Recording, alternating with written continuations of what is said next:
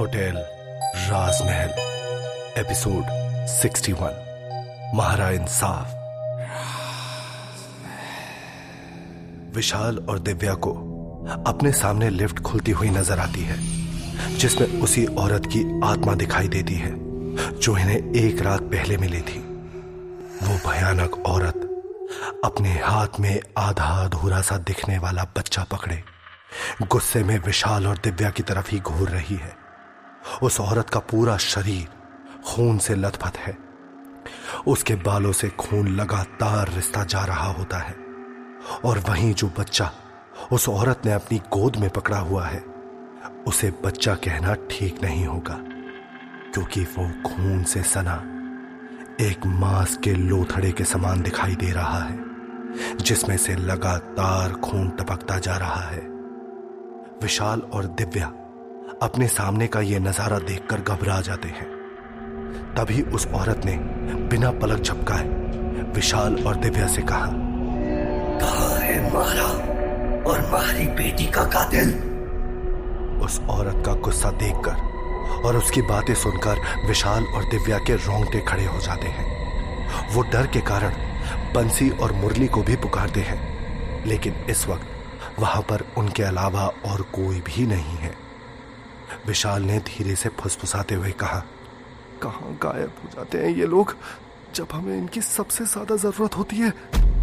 वहीं उस औरत की आवाज़ से ऐसा लग रहा है, मानो कई सारे लोग एक साथ आपस में बात कर रहे हो। उनकी आवाज़ें जैसे आपस में घुल रही हो। वो औरत इतनी ज़ोर ज़ोर से सांस ले रही है जिसकी आवाज़ इतनी तेज और डरावनी है जिसे विशाल और दिव्या के कान भी बर्दाश्त नहीं कर पा रहे हैं। इन आवाजों को सुनकर दिव्या और विशाल डर से थर थर कांपने लगते हैं। वो वो वो, वो आ रहा है वो आ जाएगा। विशाल ने घबराते हुए उस औरत की बात का जवाब दिया। तभी उस औरत ने चिल्लाते हुए कहा मेरे थाली को। अगर मारा और मारी बच्ची का कातिल। यहाँ ना आयो। तो मैं तुम दोनों को मारकर यहाँ आत्मा बना के कैद कर दूँगी।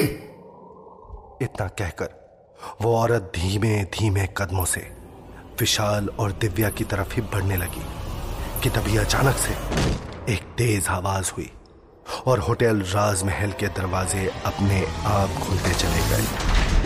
दिव्या और विशाल ने पीछे मुड़कर देखा तो दरवाजे से वही ठाकुर सुजान सिंह अंदर आ रहा है। वो होटल राजमहल को देखकर इतना ज़्यादा हैरान है कि उसकी नज़रें किसी और चीज़ पर जा ही नहीं रही होती। ये ये तो होटल राजमहल ही है। ये तो कई साल पहले जलकर राख हो चुका था। तो आज ये इस तरह से डर और घबराहट की वजह से सुजान सिंह पसीने से तरबतर होने लगा।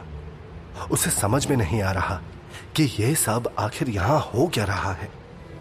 दिव्या और विशाल ने तुरंत हैरान होकर लिफ्ट की तरफ़ देखा तो वहाँ पर अब कोई भी नहीं है और सब कुछ बिल्कुल शांत हो चुका है, जैसे यहाँ पहले कुछ हुआ ही ना हो।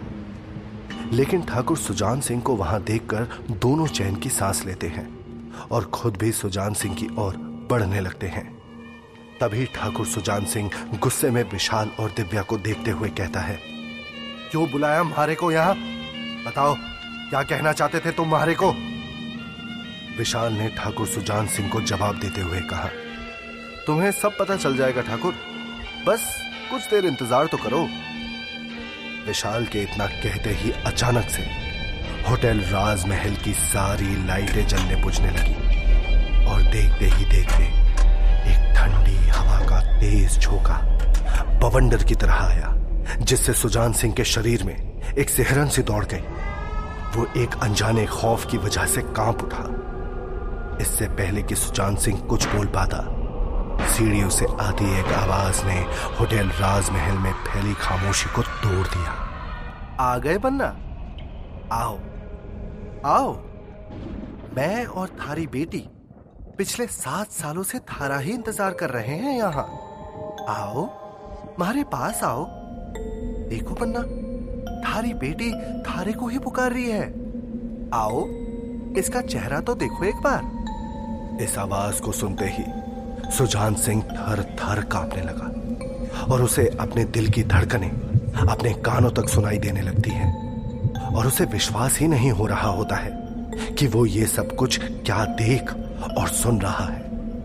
सुजान सिंह ने हैरान होते हुए कहा तो नंदिनी की आवाज़ है। नंदिनी की आवाज़? पर यहाँ कैसे?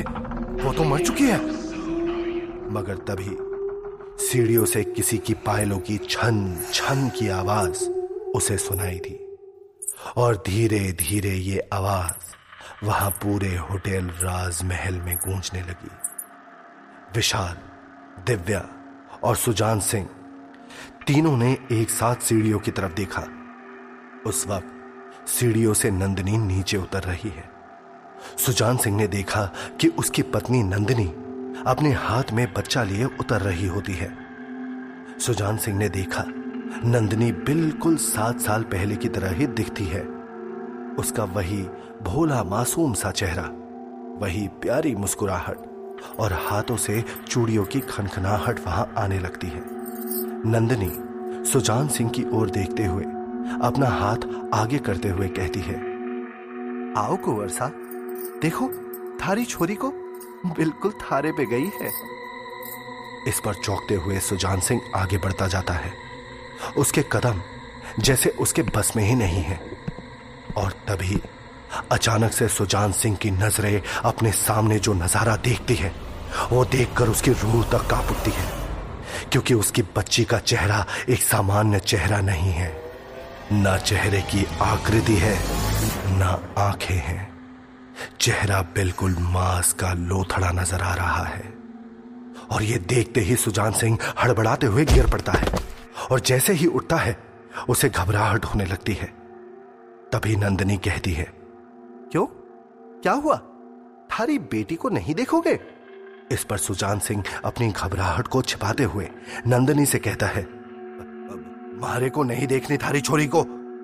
इतना सुनते ही नंदिनी का मासूम सा दिखने वाला चेहरा अचानक से बदल जाता है और वो गुस्से में चिल्लाने लगती है। इस वक्त उसका चेहरा विभत्स और बेहद डरावना नज़र आ रहा होता है। चेहरे के कई जगह से मांस के लोथड़े लटक रहे हैं। पूरी चमड़ी जलकर सिकुड़ चुकी है। उस वक्त नंदिनी गुस्से से ज़ोर से चिल्लाती है। जिसकी वजह से वहाँ मौजूद हर एक चीज़ थर थर कांपने लगती है। और देखते ही देखते वहाँ मौजूद कांच की खिड़कियाँ और लाइट्स एक एक कर फूटने लगती हैं और टुकड़े टुकड़े होकर बिखरने लगते हैं और कांच के किरचे बिखरते हुए सुजान सिंह पर गिरने लगते हैं। सुजान सिंह खुद को बचाने के लिए भागने की कोशिश करने लगता है, लेकिन वो भाग नहीं पाता और शीशे के कई टुकड़े उसके शरीर पर धस जाते हैं। वो दर्द में करहा उठता है। सुजान सिंह को दर्द में तड़पता देख नंदनी उससे कहती है मारा कुछ हिसाब किताब थारे से अभी बाकी है और वही करने के लिए मन ने थारे को यहाँ पर बुलाया है। आज मैं अपना हिसाब किताब किए बिना थारे को यहाँ से नहीं जाने दूँगी वरना सुजान सिंह को उस वक्त ऐसा लगता है मानो वो कोई डरावना सपना देख रहा हो, क्योंकि आज उसके सामने उसकी वही बीवी खड़ी है, जिसे वो पिछले सात सालों से मरा समझकर अपनी ज़िंदगी चैन से गुजार रहा था। सुजान सिंह को पहले कुछ भी समझ में नहीं आ रहा होता, मगर फिर नंदिनी की बात सुनकर वो हड़बड़ाहट में उससे बोलता है, अब हिसाब किताब रे बेंदड़ी ये सब तू के बकवास कर रही है? नंदिनी ने गुस्से से गरजते हुए कहा हमारी मौत का हिसाब हमारी बच्ची की मौत का हिसाब। आज ये हिसाब किताब के बिना मैं थाने को नहीं छोड़ने वाली। मारी इन सब में कोई गलती ना है। जो कुछ भी हुआ है वो थारा ही किया धरा है। मैंने थारे को कितना समझाया था कि अपनी जिद छोड़ दे और डॉक्टर साहब के पास चल।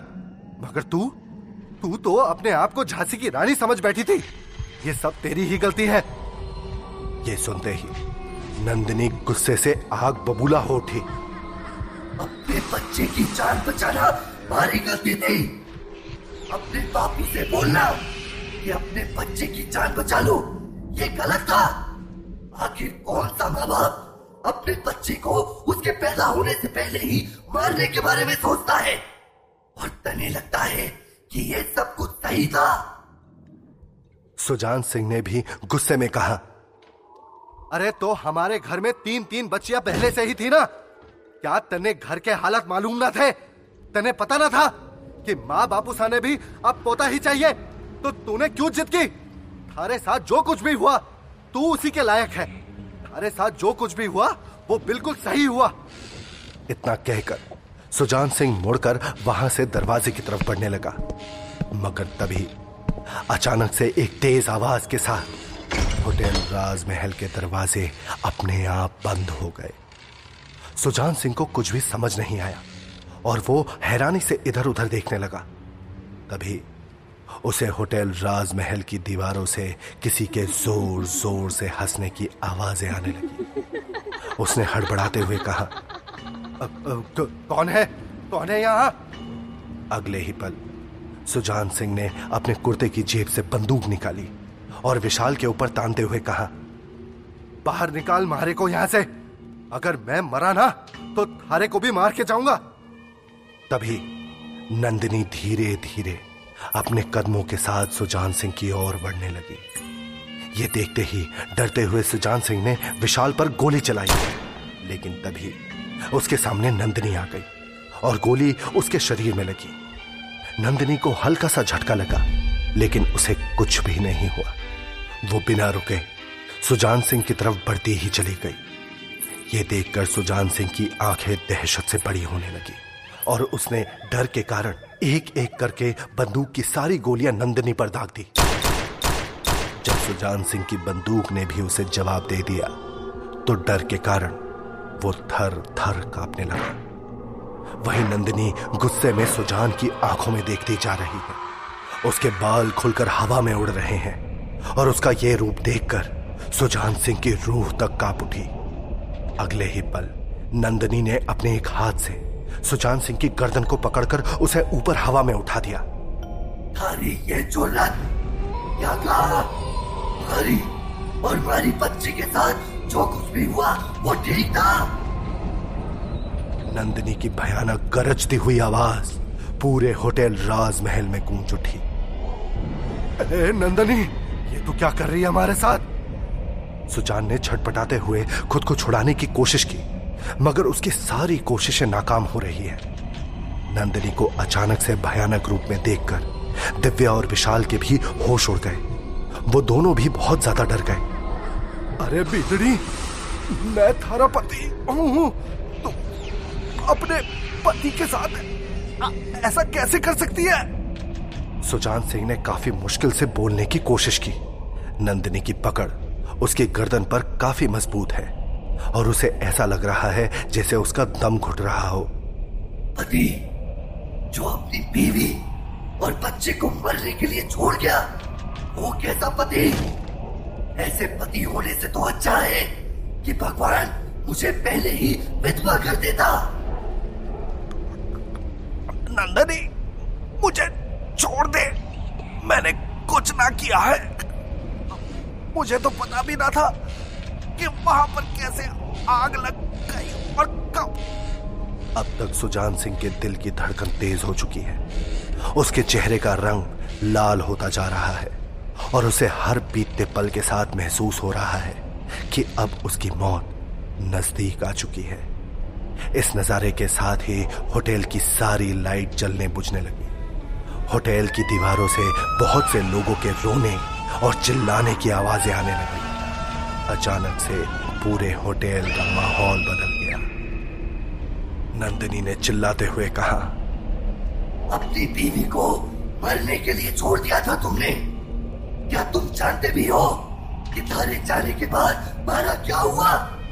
क्या थारे को पता है तारे थप्पड़ मारने के बाद मैं नीचे पेट के बल गिर गई थी। और उसी कारण हमारी बच्ची और मैंने तड़प तड़प कर अपना दम तोड़ दिया। मैं चीखती रही, चिल्लाती रही बार बार खड़े से मदद की भीख मांगती रही। मगर कोई भी मारी और मारी बच्ची की मदद करने के लिए नहीं आया। यहाँ तक कि मारे को मरने से पहले अपनी बाकी बच्चियों का चेहरा तक देखना नसीब ना हुआ।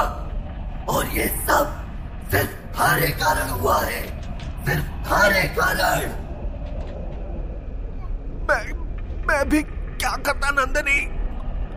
मैं मजबूर था। घर पर पहले से ही तीन बेटियाँ थी। और तू एक और बेटी को लाने की जिद कर रही थी। गलती तो थारी भी है ना?